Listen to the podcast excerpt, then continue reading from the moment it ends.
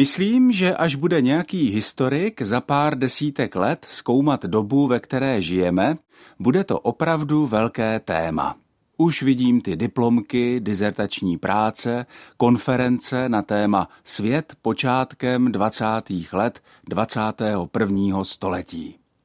Ale musím říct, že těm badatelům, kteří se za pár desítek let budou zajímat o to, jak a v čem jsme my v roce 2022 žili, že těm badatelům nezávidím. Oni totiž budou zkoumat obrovské množství textů, ať už spravodajských, publicistických, právních a jiných, a nebudou z toho asi moc chytří. Ti budoucí badatelé se budou potýkat s obrovským množstvím pohledů, názorů, interpretací, pocitů, přání, budou se potýkat s obrovským množstvím narrativů. A jsme u toho slova, kterým bych se chtěl dneska zabývat. U slova narrativ, které se stalo slovem opravdu frekventovaným. Slyšíme a čteme věty jako, cituji, to je další dezinformační narrativ. Nebo stále častěji se objevuje narrativ, že zavedené vakcíny jsou jen experimentální. A nebo jako nejúspěšnější se ukázal narrativ zeleně optimistický. Konec citací. Když se podíváme do rozsáhlé elektronické databáze českých textů, do Českého národního korpusu, zjistíme snadno, že frekvence slova narrativ v současné češtině nápadně roste. Děje se tak přibližně od roku 2013 a v posledních letech pak ta frekvence roste dost rapidně, zvlášť v publicistických textech. Co to tedy je ten narrativ? Já ten termín znám z literární vědy, kterou nám kdysi přednášel pan profesor Eduard Petrů.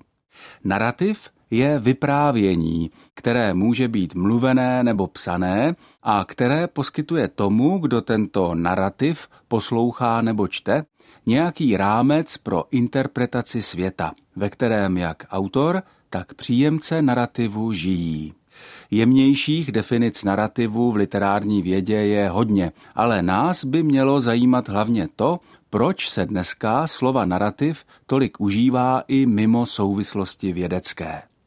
Řekl bych, že důvody jsou v zásadě dva – tím prvním je, že informace o událostech ve světě nebo třeba o tom, jak by si měl člověk zachovat dobré zdraví, jsou neobyčejně rozmanité a často obsahují nějakou tendenci, nějaký záměr ovlivňovat chování nás, příjemců těch informací. Stejně jako se dneska velmi mocně mluví o dezinformacích a o všelijakých fake news, mluví se i o narrativech. Slovo narrativ bych v tomto smyslu přeložil volně jako povídačka. Tedy něco, čemu máme uvěřit. To je narrativ. A druhý důvod, proč se tak často užívá slova narrativ, je prostě takovéto intelektuální machrování. Slovo narrativ má svého uživatele zdobit, stejně jako třeba slovo diskurs nebo paradigma. To jsou všechno slova módní. Čímž ale nechci říct, že v textech skutečně odborných, totiž vědeckých, nemají taková slova své důležité místo.